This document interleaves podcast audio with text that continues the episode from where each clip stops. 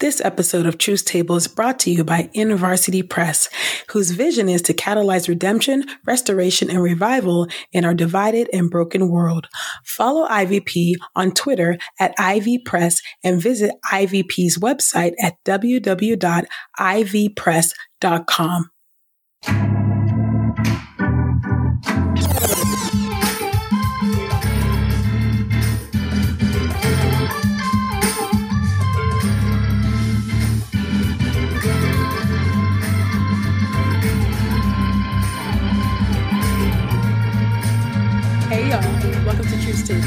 midwives and culture for grace and truth. I'm Ekemini.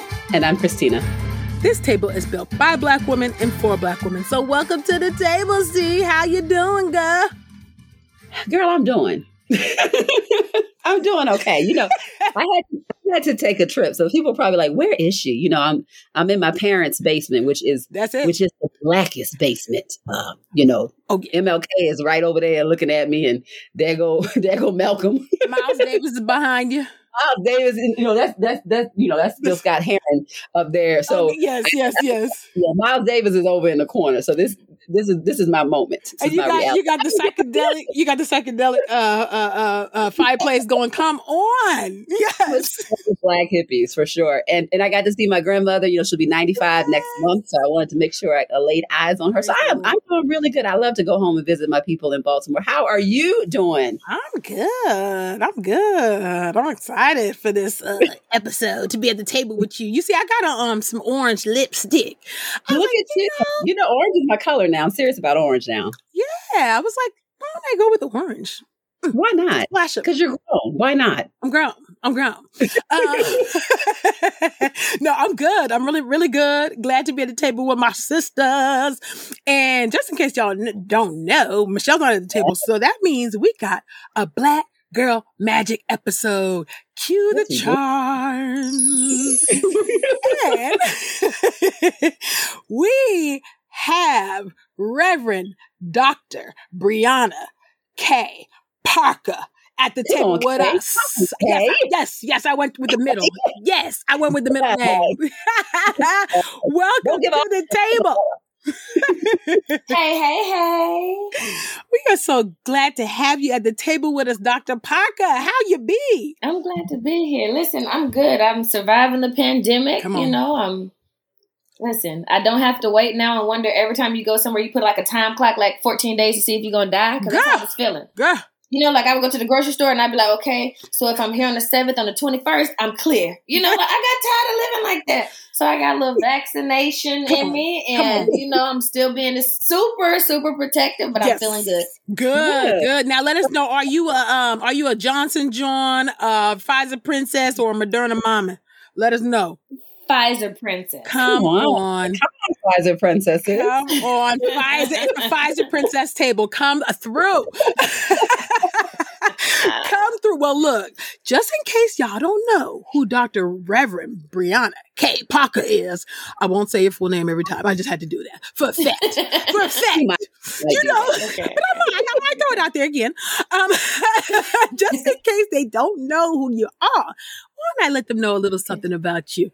Bird, like the shortest version of this bio ever, right? this is, Like yeah, no, you born in Texas, lives in Texas, Look. did a couple things in between, and you gotta do your, your fingers like this underneath your chin, okay? like, the, like like I'm Like ready the to preach. preacher. yes, that's it. The, the guest preacher that's gonna tear it up. Yes, Come on. now. preacher. You already know. You, You got you got you got to nod a little bit, like That's it. That's it. You know, you That's you me. true to this, okay? This is what you do, child. So, look, so look, birth out of uh, C- CEO Reverend Dr. Brianna K. Parker's doctoral research, Black Millennial Cafe, also Mhm. known as BMC, started as an online source for tips in 2016 on Black millennials and faith. With an overwhelming response to and need for some more data, Black Millennial Cafe soon became not only a place to gather statistical information and examine that data, but we soon extended our services to help various organizations and churches alike move from simply analyzing critical data to structuring a plan that could change our communities. Since becoming a legit, Legitimate LLC in 2017, Black Millennial Cafe has had the privilege of working with over 65 churches in the continental U.S. to provide unparalleled research to their leaders and congregations. Housed under the Black Millennial Collective today, BMC strives to continue to make this statistical data available to as many entities as possible while also offering a suite of services that include polling, consulting, webinars, discipleship, and Bible study curriculum, and other literature to assist organizations. Welcome to the table, Dr. Parker. Woo, our numbers, our data sister, Dr. Data. Listen, Look. she is. She is. They used to call me the diva of data. You Oh, know, they I love started calling me that. Diva of I can't. It may have been. I don't remember who started calling me that. I like, let me get me a crown and Those stuff. those are the then, you know- receipts. Yes, yes. Listen, but then this is what happened. Then you know you get busy and you're like, I don't have time to be finding no crown and stuff like that. But I did say I was gonna get me a crown. I was like, well, let me get me a crown. Somebody send a crown. This what you got. That's why you got assistants. You got assistants for that. So, Listen, listen, listen. well, Dr. Parker, we are just so honored to have you at the table. I got so many questions for you. Uh, but the Okay, first we want to find out is talk to us about how you came to faith. How did you come to know Jesus and love Jesus? Mhm. Yeah, I'm a Southern girl. You know, I don't have a really special story. My mother was from Mississippi. My daddy's from Louisiana. You know, Mhm. um, you don't inherit faith, but in the South, you almost do. You know, it, it's something that you know it's it's waiting on you. You know what I mean? Like you're not Mm. waiting on it. Like you have everything around you um, to accept Christ, to love God, to understand God, to Right. have a relationship with God, and it's just about when you walk into it in a family like mine. So, you know, I have a family.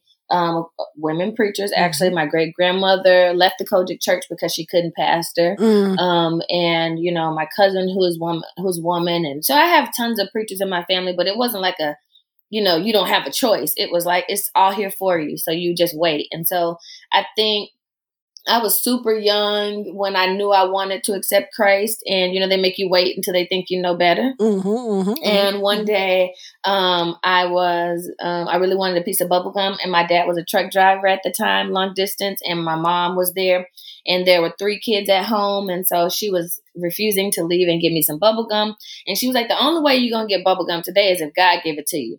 So I went and I prayed. I was like, "Dear God, it's me, Brianna." You know, I thought I had to introduce myself.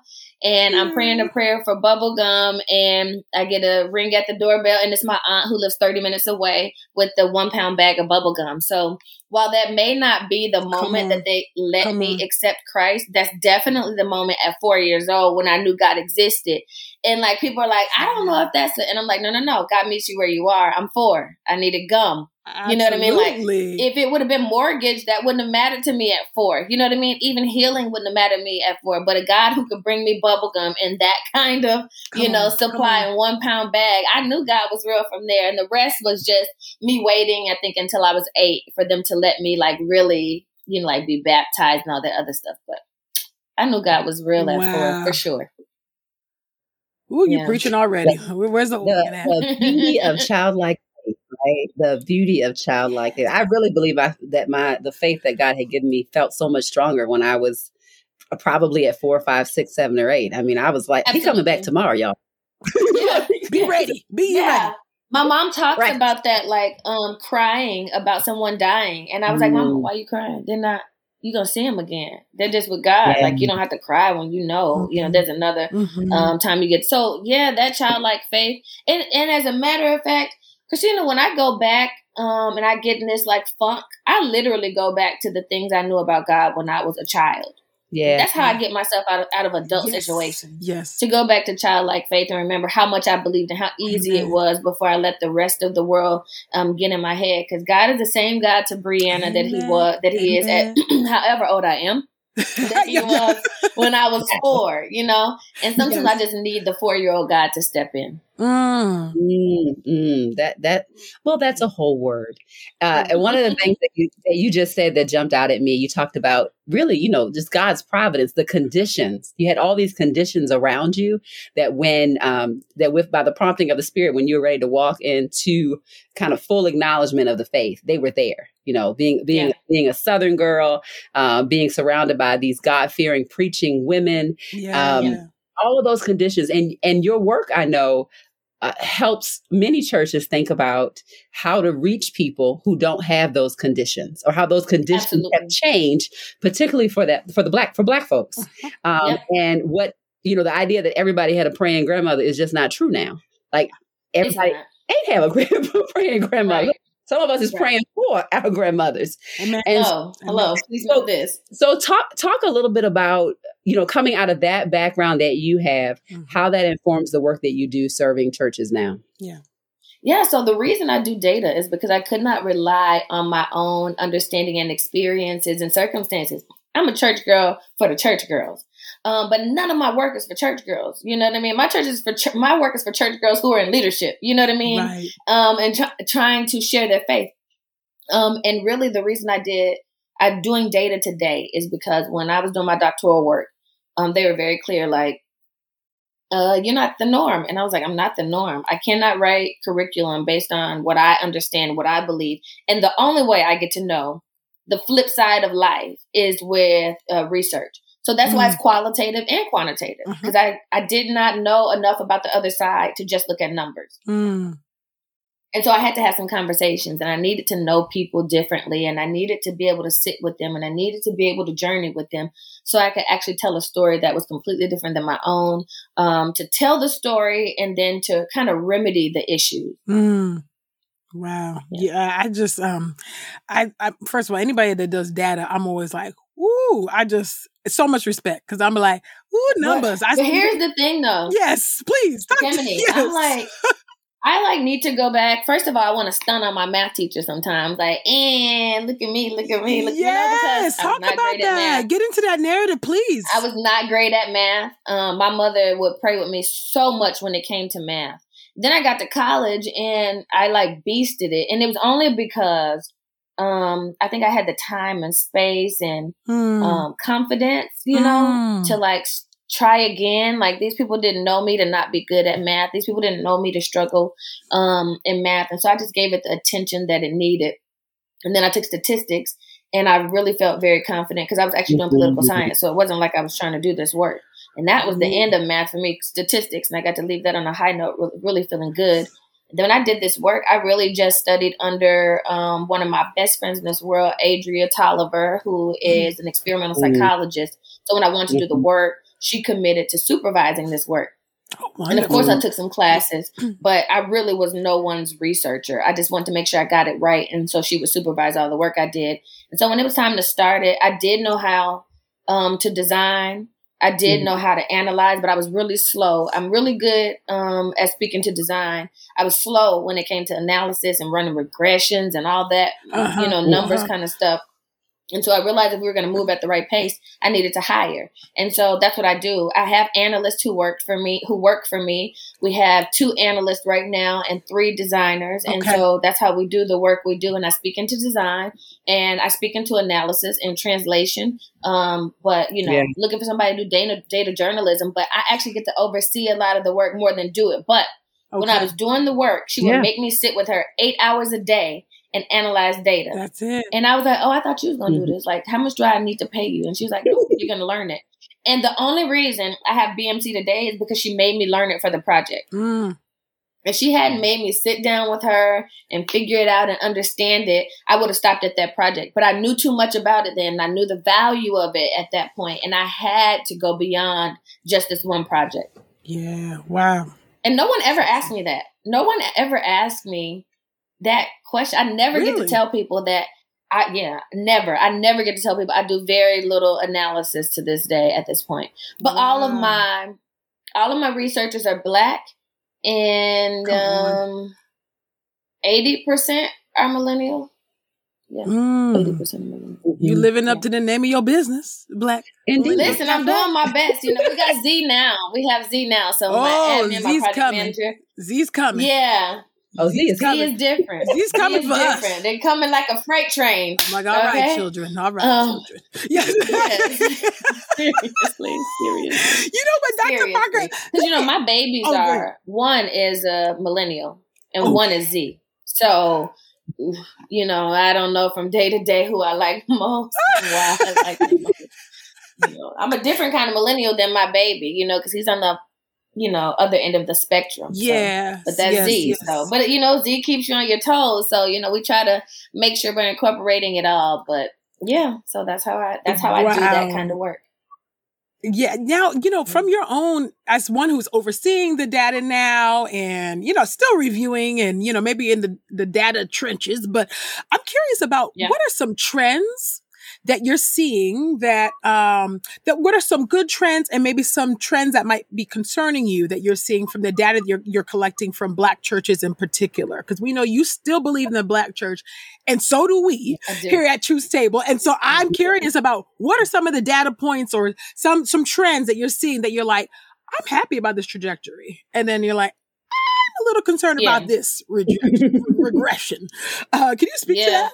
It may be the same data point, honestly. Yeah. Um, if you see behind me, there's a screen. That's where I do like. Oh yes. If I had to look at numbers a lot, I, I look at it from a TV because mm-hmm. I'm just getting too old to be looking at numbers on a laptop. You know.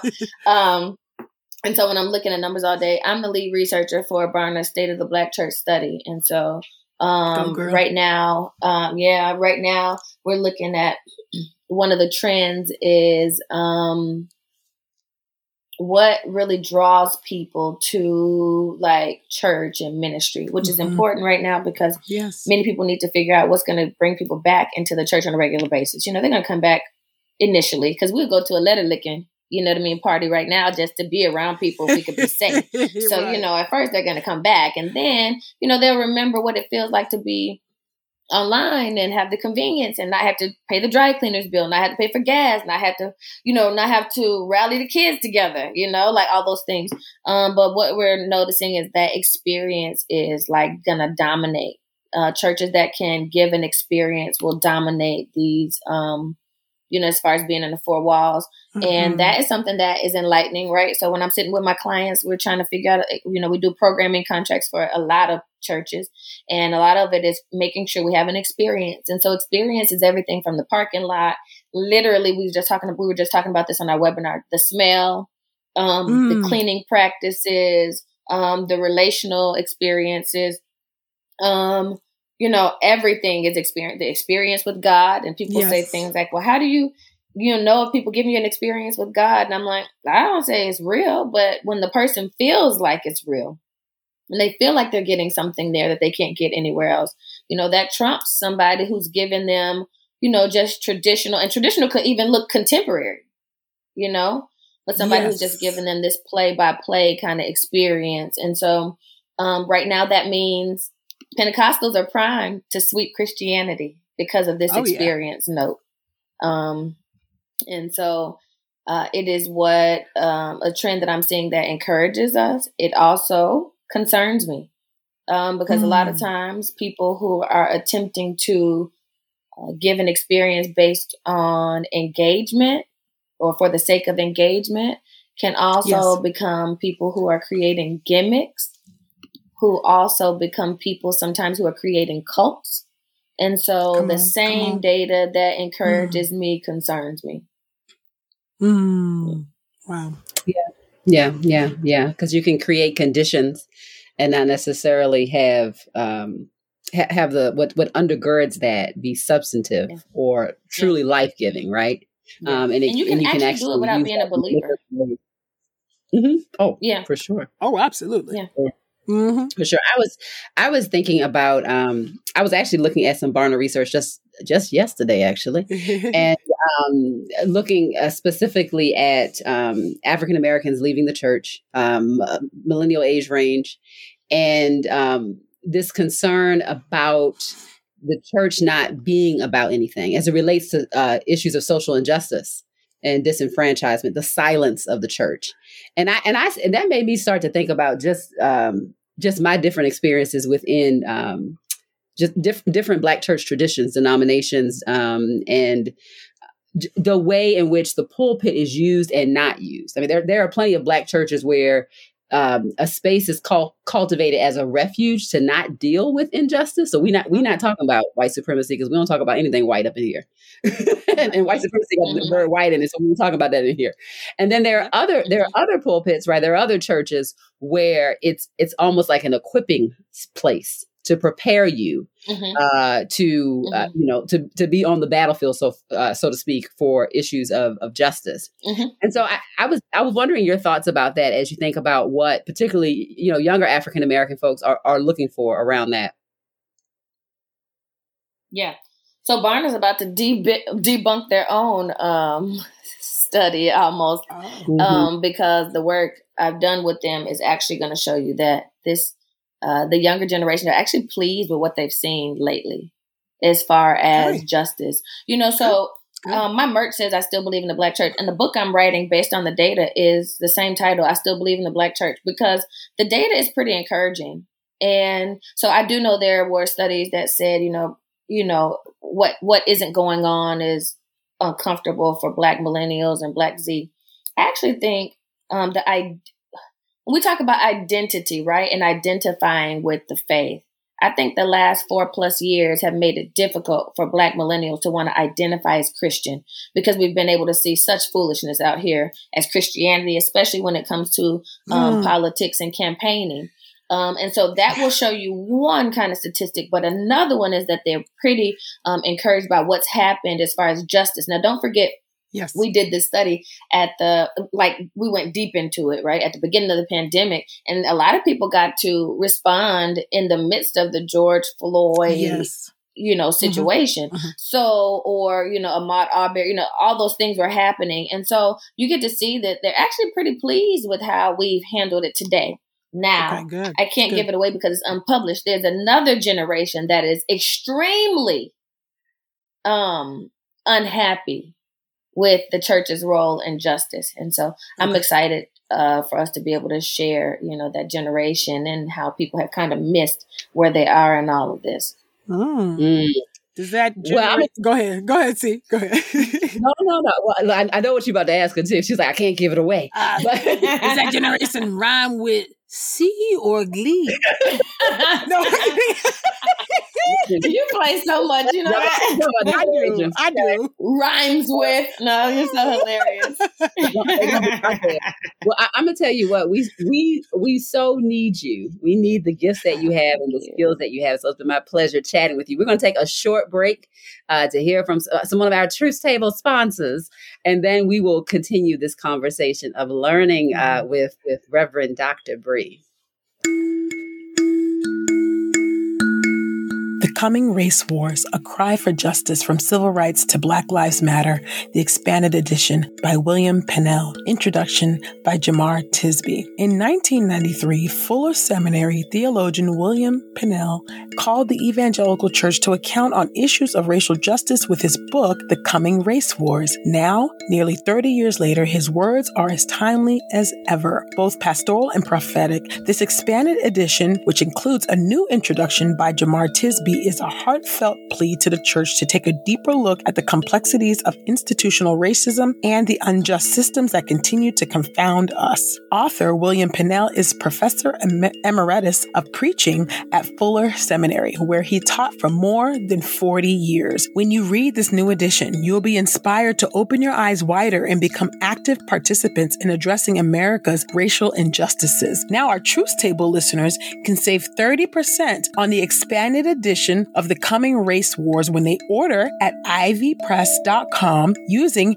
promo code TRUTH21. Offer expires September 30th. So, Truth Table listeners, y'all can save 30% off on the expanded edition of The Coming Race Wars when you order at ivpress.com using promo code TRUTH21.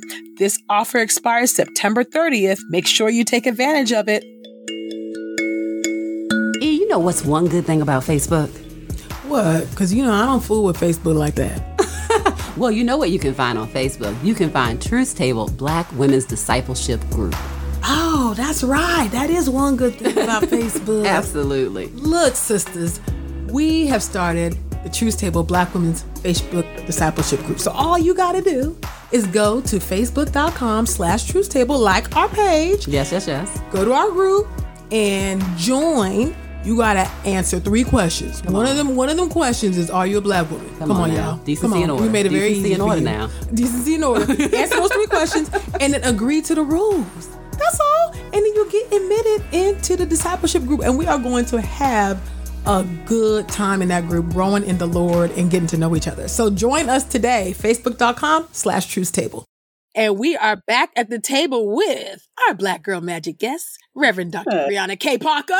You know what? Because I just feel like saying full name. So y'all will deal. I see. You will deal. I see. listen, listen. Okay, so I um my goodness, that was that was very insightful learning about this mysterious generation that we don't know about yet. but we will learn when you release the data. Yes, yes, um, yes. I'm curious, uh, as you were speaking about the Black Church, um, and I you saw that you I saw that you were in uh, uh, uh Dr. Uh, Henry Louis Gates documentary about the Black Yeah. Church. Go ahead, girl. Um, Because you Listen, I was so honored. you're so famous. They had me between like Biggie and Tupac and Kirk Franklin for just a quick second, but I was like, "That's my life." Hi, that's it. That's it. Right, exactly, exactly. No, I, I, I thought it was great. I was so glad that, to see you. I was like, oh, she's famous. Go, go, go. I was like, oh, People I know they just be famous and stuff and doing things.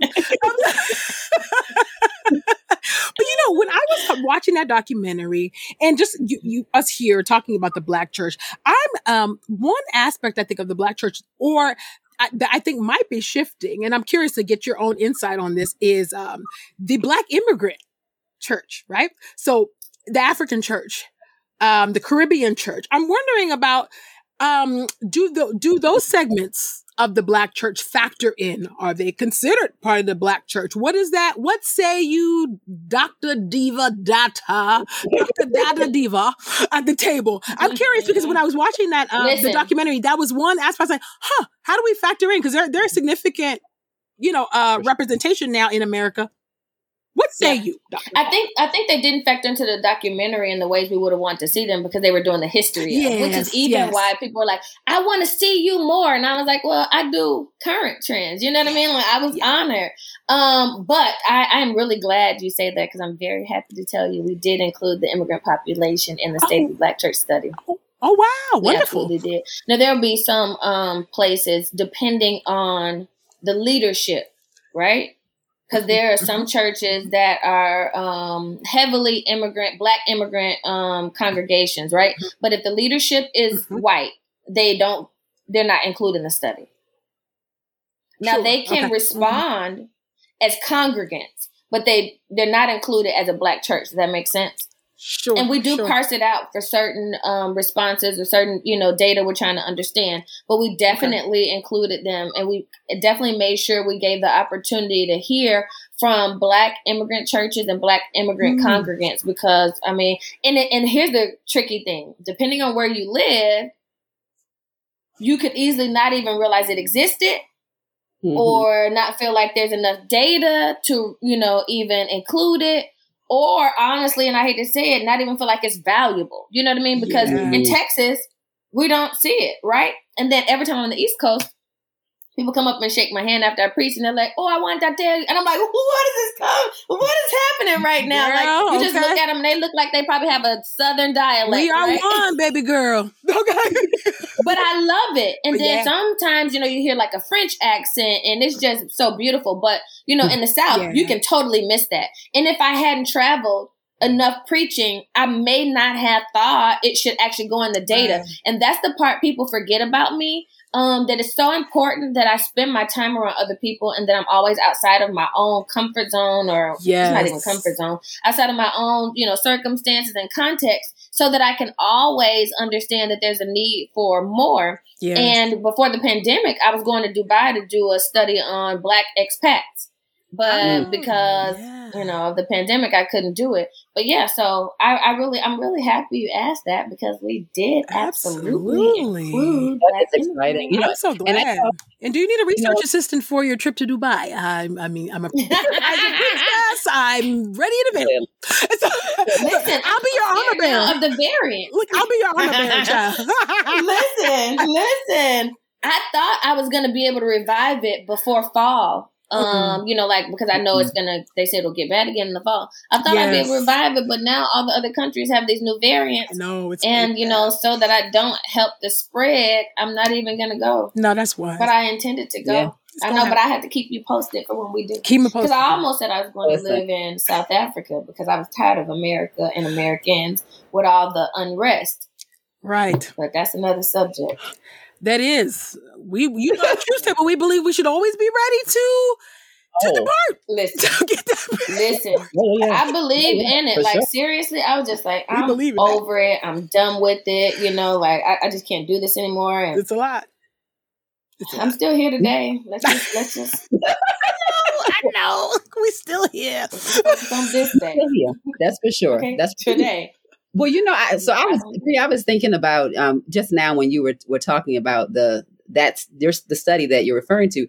It did ask questions, right, of first gen or second gen im- Mhm. immigrant African churches, right, which is it, fascinating to, for when we finally get to hear uh, what what you hear from that population. But I was as you were talking, I was thinking, I wonder how you all conceptualize black church. So the research that I do looks at the multi ethnic, multicultural. Multi- yeah, you know, I've been looking at that a lot. Mhm. so I'm curious from from you know, so I have a sense of kind of the algorithm over there, how they make sense, how we make Yeah. sense of that. But I was curious about how, from the from a data standpoint, you Yes. define the black church. Obviously, from an emotional and philosophical standpoint, we could have go on and on.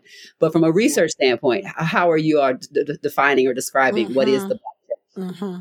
Yeah, I spent a lot of time with your study, actually, Christina, Mm-hmm. um, to, you know, like, you know, allow it to speak to what was happening in the black church, Mhm. uh, to allow Mhm. it to speak to those who are outside of the black church. Um, I just needed to know I wasn't crazy too, and to know it wasn't the healthiest situation. And I Oh, no, no, I no. wasn't crazy You ain't. um you No. know and so uh but so there there are a couple things we use. We we did start with historically black denominations right? And sometimes when we parse the data we will use historically black denominations alone.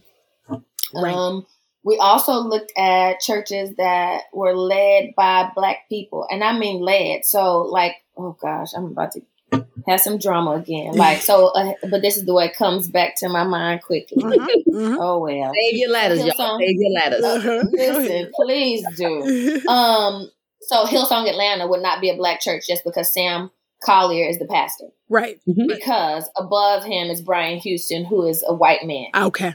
You, you get it? Yes, that makes sense. Um, so so any type of franchise, and I know they don't like that, or brand that was white, or you know, denomination or Right. subset of, you know, that had a white leader that a black person had to report to. okay. They're not a black church.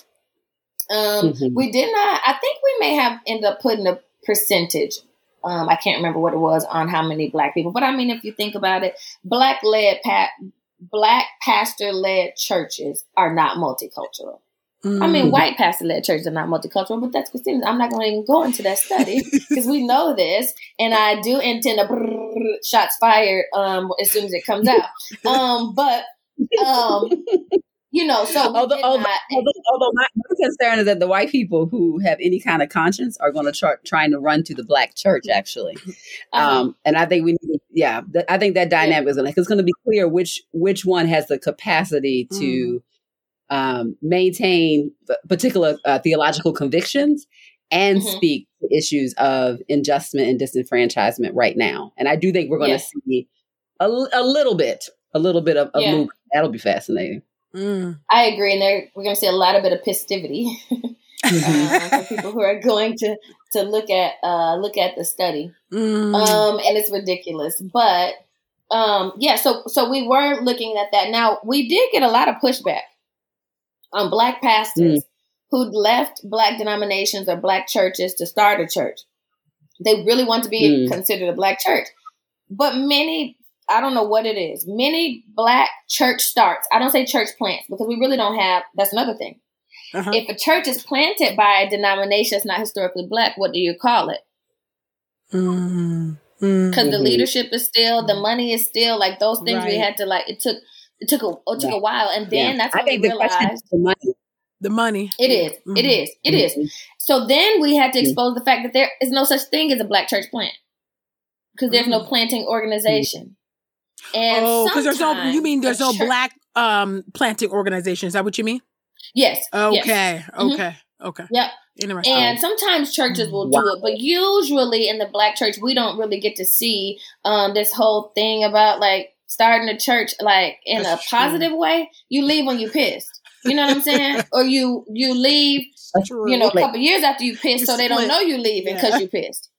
Yeah. But but people don't support yeah. it the same, and so we had a lot of um, church starts. So that's what I call them church starts. We had a lot of church starts who were like, "I want, I am a black church." Mm-hmm. I'm like, but you said you intentionally want to be multicultural.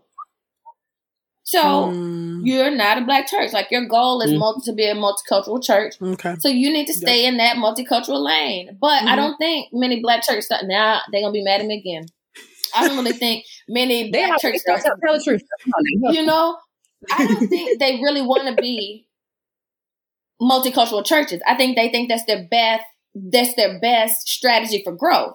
Right. For and sure. it still don't work.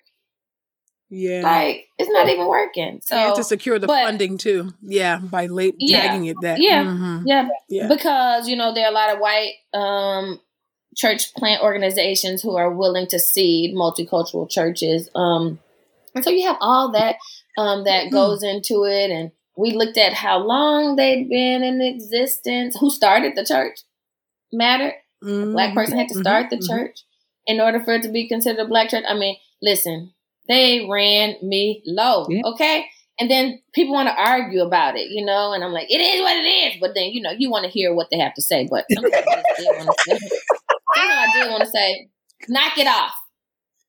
It is what a TI is. Yeah. But well, you know, you know, I, I think part, part of it could be this is this is the psychologist. Yeah, the psychologist in me is saying that uh, some of the reason why they can't re- they can't um, reconcile with the sociology that you're talking about is because they, they may strongly be black identified. They they may have yes. a particular love and, and, connection. They might feel like that's being challenged or being doubted or critiqued. Yeah. And so oh, this yeah. idea of saying like this is who I am, but but you can be a 100% bona fide black person and be connected to a yeah. different type of tradition. Go and be black wherever you are, okay? You um, as a matter of fact, you may even be feeling a stronger sense of your identity in a space where you are so yeah. much the opposite in that context. But I could totally, mm-hmm. I can mm-hmm. totally imagine kind of that wrestling and that pushback. But the points that you raise about mm-hmm. how are you funded, who's over you, um, are you connected to the historic Black traditions? And that's a question I'm always asking. It, it, the biggest one to me is, you know, what is your connection to the historic Black traditions of this country. Um, and to the mm-hmm. extent that people are disconnected or disentangled from it, then I think that speaks to where they are within the landscape of the historic Black church. Obviously, there's something new. And then that other point that you just raised, I think, hopefully, we got some listeners who I don't know got a big inheritance, but this idea that there are not many Black planting, there aren't any Black planting organizations that's no. to me, you know, if somebody, if somebody, who's been a part of multiple church plants, that is, um, and we know we get the majority of our com- new converts through uh, church planning opportunities that is such that's such a myth and that is such a need but for that to be black dollars funding those initiatives yeah, yeah. that mind yeah. is so important that's one thing I want to come out of this. Okay. You know, um, I've talked to Demetrius Davis. Y'all know Demetrius probably. Yes, um, yes, and yeah, yes. so we've talked about providing resources. City Point Church, Black church? Uh, church. Yep, City Point. Mm-hmm. Yep. Um, so we're talking mm-hmm. about what it means to help provide resources for Black church start, so they can kind of. I mean, there's also no resource, like not even like a a, a guide to help you to know what to do. So um, we're probably mm-hmm. going to partner together and try to create some kind of resource. But you know, that's what good research does. Good research shows you the holes, you know, and helps you yes. um, create yeah. solutions or you know rally for others to create solutions and so you know we had a number of like aha moments in this and um mm-hmm. yeah it's been it's been great you know it's, it's, it's so really been important. great it's, yeah i just well, I was going to say, Bree, it does. It doesn't. You know, it, it feels good when you, you know, intuitively you you know these things. There's no doubt that you looked at some of the findings and were like, "We've been knowing," But yeah. but but but we're not omniscient. I mean, we might be black and have like this really strong right. radar, like we know something crazy out here.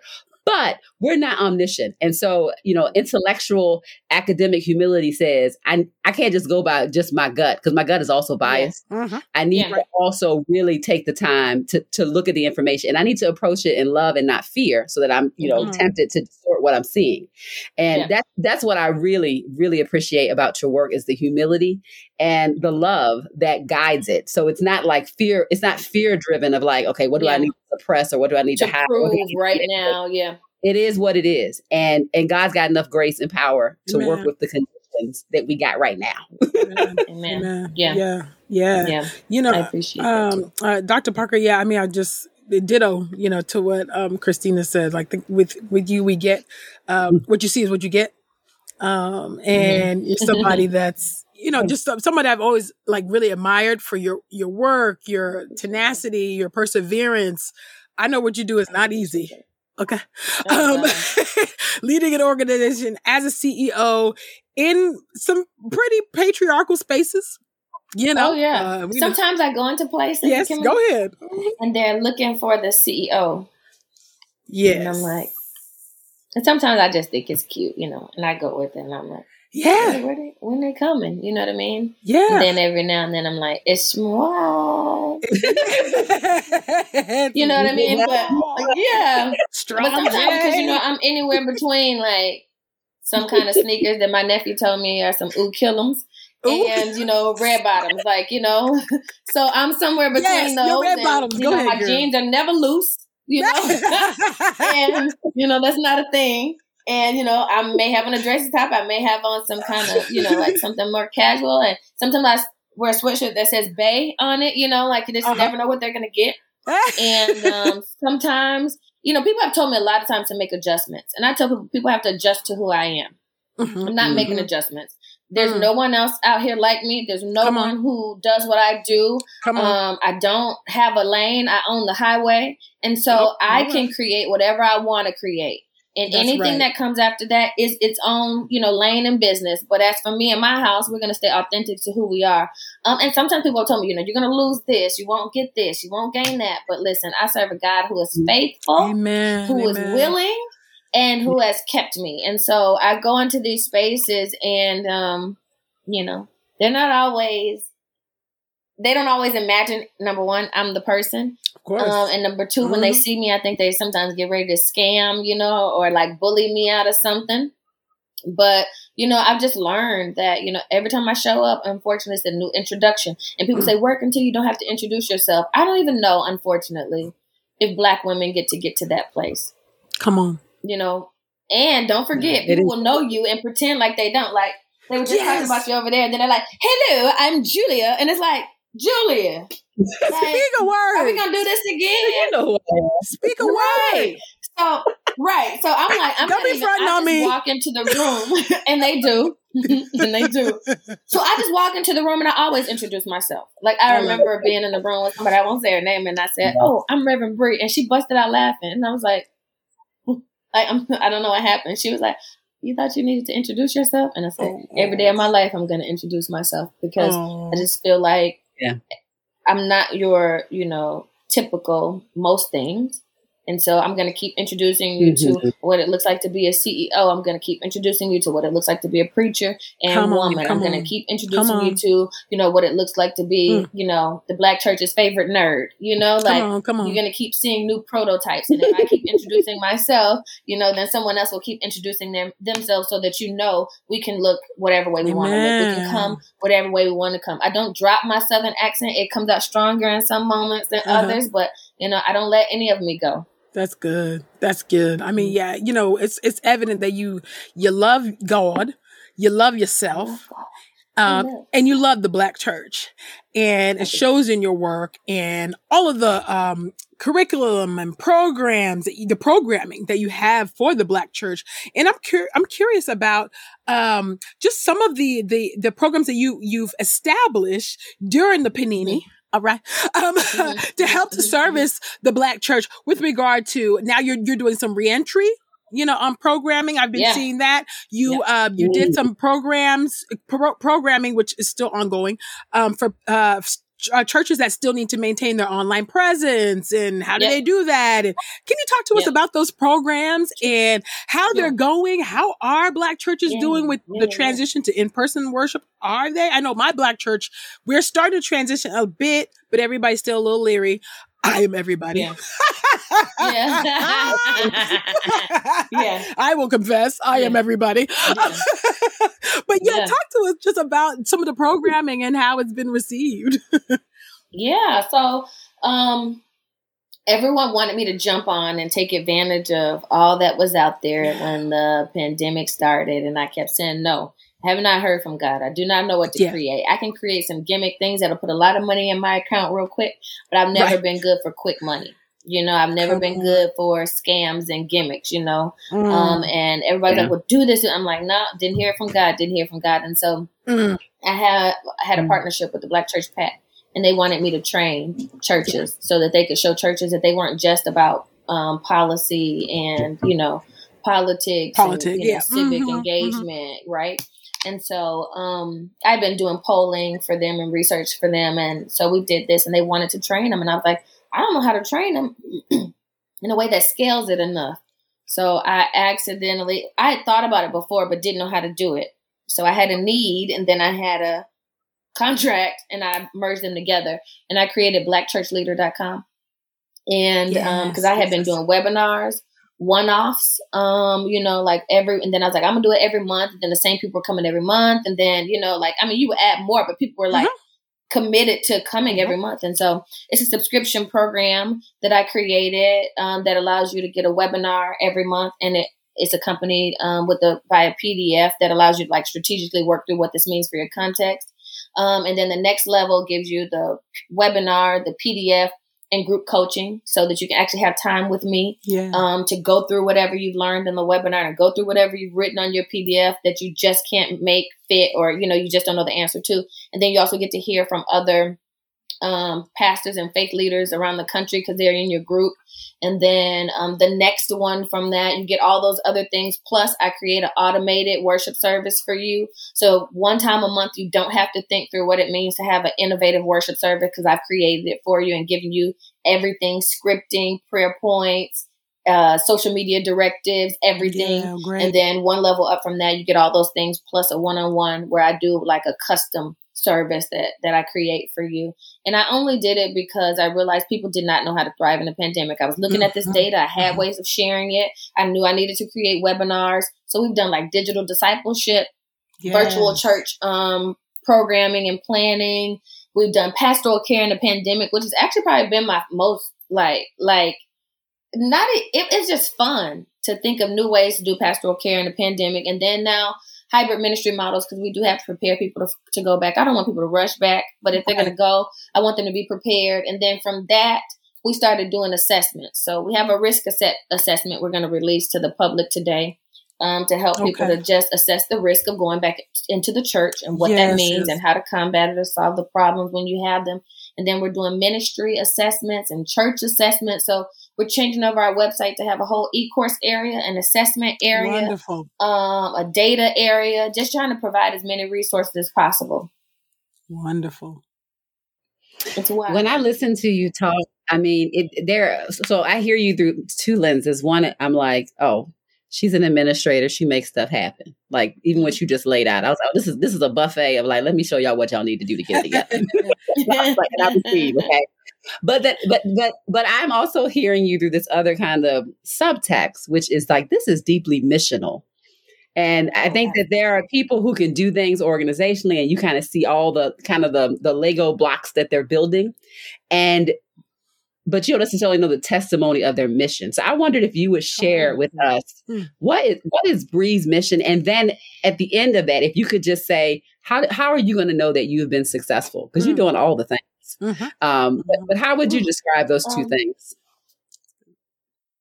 Yeah, so our mission is to definitely create data where it doesn't exist for the purposes of adding resources, funding, um, and just real stability. And then after stability, um, the ability to succeed, right? So there's, I tell people, Mhm, stop trying to just survive and thrive. So I want to help Mhm. um, communities, communities of faith, communities, of black yes. communities to thrive. And, Yes. you know, the fact that we lack data did not allow us to thrive. You know, we would come with anecdotal information to a bank. We would come with anecdotal Mhm. information to, you know, a grant. And it's Mm, not our fault because mm. everyone was giving data to white communities and white um, Right, churches. I mean, if you wanted millennial data, you could find it on white churches. You just couldn't find it on black churches. And so we Mm, come and they mhm. come with paperwork and numbers, and we like, so based on what I know from my community, and that doesn't matter when you're, you know, Yeah. asking for Mhm. money or you're trying to Mhm. lobby for resources in your community, even with your um, city officials and your elected officials. So definitely to provide data that changes communities, whether that's faith communities, whatever. Um, and then I really need to see um, the Black church thrive. I really, I really feel yes. called to do that. I feel mm. like now, when I was working in the Black church, it was not for me to pastor. Um, it was for me to understand the loopholes, the um, the mistakes, the mm-hmm. like legitimate concerns to be able to create and I want to create for uh, the rural church as much as I want to create for the mega church. And so everything okay. I do, I, I take a pause, you know, and say, oh, what does this mean for small churches? Oh, what does it mean for rural churches? You know, do they have a place in the work, you know, that I'm doing? And so I think the, you know, I've always said that the core of the black church is great. Um, but we don't always know how to execute. So I just think I provide the hands to the black church to be able to do the things mm-hmm. that the heart of the black church desires to see for our yeah. congregations and our communities. Yes, yes. And I think I'll know I've done well when, if I'm honest, I'm never going to hit that place. That's just not in my personality mm. and my makeup to believe, oh, mm. you got it. Um, I, I don't know that I can do that, but I think when I'm seen as you know, I still have times when people say, why do you do the black church? Like they told me to make it churchleader.com so that, you know, even if white people subscribe, even if they don't want to hear it, once they find out I'm black, you have their money. I don't need their money. Like I don't, I don't need to operate like that where, you know, as long as I get you one time, you know, I want to be the safe place. I want to be the training ground. I want to be the data dungeon for the black church. I want them Come to on. be able to continuously trust the work that I do Mm-hmm. Um, and believe that every time I make a decision, I make it for the sake of my community. Amen. Amen. Woo. I love that. I love that. Thank you. I love and it's no shame, it's no shame in specificity. I think people I think people need to be clear about who they talking to. Yeah. and, yeah. I, yeah. I respect yeah, they do. like this who I'm talking to. Yeah. I really yeah. respect that. Yeah, it's good to yeah. name. name so that's why it's blackchurchleader.com. People like, why are you Black Millennial Cafe? Why are you not studying? Um, what about when you're not studying millennials? I'm like, well, I am black and millennial. Like that never goes out of style. and, and I have an actual, I actually have a company name, and Black Millennial Cafe is actually my DBA. Um, and so it's not yes. even permanent, but I wanted to have the opportunity to um, mm-hmm. make it clear who you were working with and the mission of my work. And then we've grown from there. So important. So important. Well, you know, Dr. Parker, I mean, honestly, I could sit here and talk to you all day long, sister. and you know, actually, the census data is coming out today. You ain't the only nerd at this table. You know that. Listen. You know, we had a table full of nerds. we had a table full of nerds. Table yeah, full yeah, of nerds. Yeah. So you know, I gotta, you, I gotta send y'all a shirt. I have a shirt. I don't please. sell it because it doesn't matter to like it doesn't really fit with everybody. But it says the Black Church's favorite nerd. Yes, um, it, saying, it. You're such a nerd, Brianna. Like, but you're a different kind of nerd. And I'm like, I'm the Black Church's favorite one. You know, you're, you're a nerd with those red bottom shoes. You go ahead. Come on. okay, that's my that's mother told up. me. Listen, my mother told me. She said you got to figure out your identity. I said I think I'm gonna take a little bit of it all. Okay, because goodness gracious, goodness gracious, take it all, mama. Take it all. One time. Listen, I was in the mm-hmm. airport walking with red bottoms because I have one pair, only one, that's like really comfortable, and my tennis shoes hurt. And I actually walked through the airport in. Oh wow!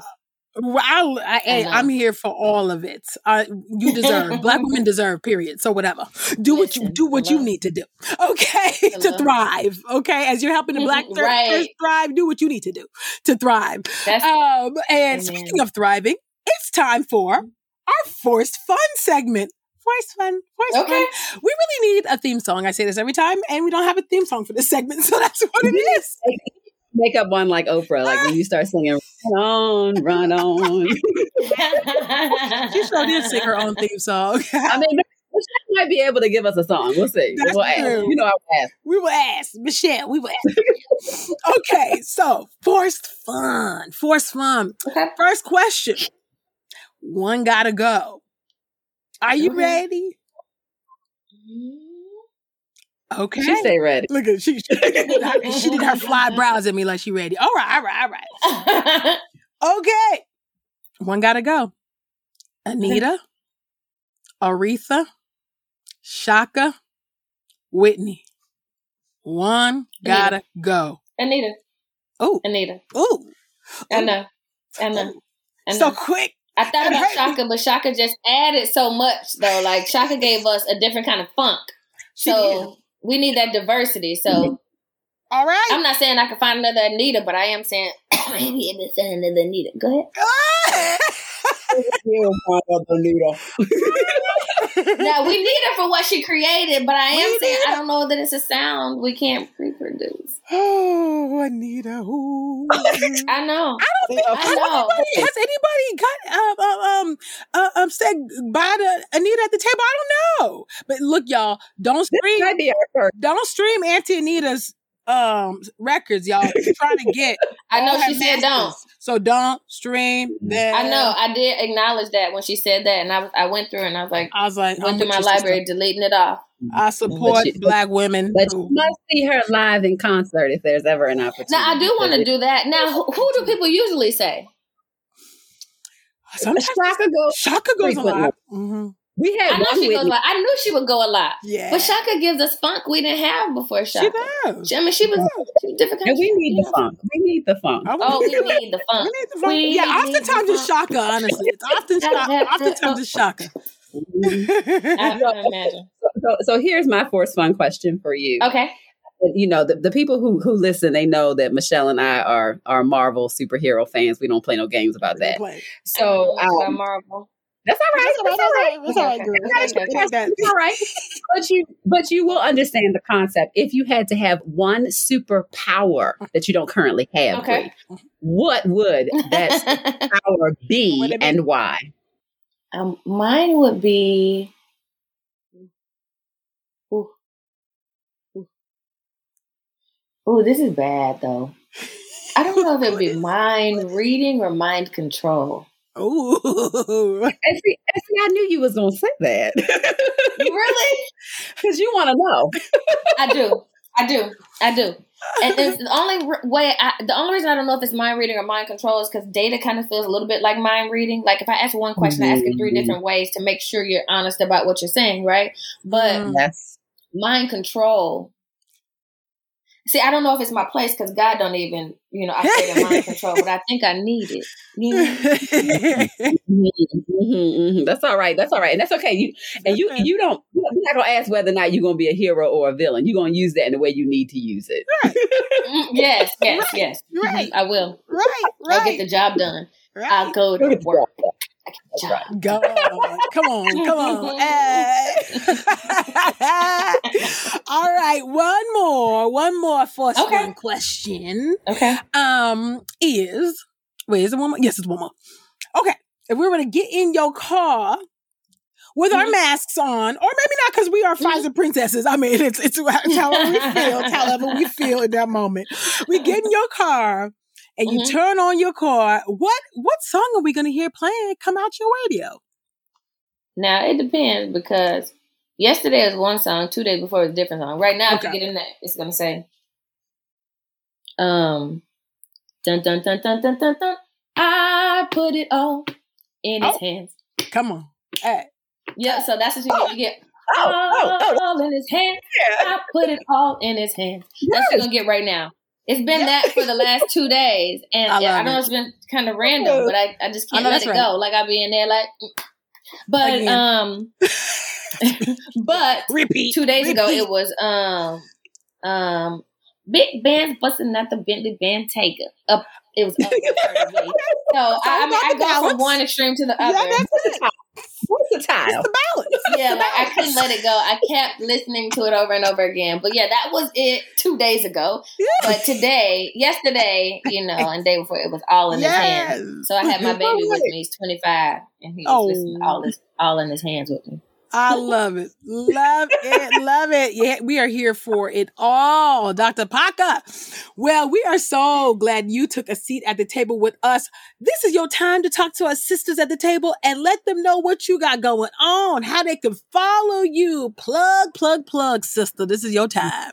okay, okay. Uh, you can find me what Facebook Brianna K Parker. Everywhere else R E V underscore B R I. What do I have going on? Too mm-hmm. much. Um, but, but I am trying to find my.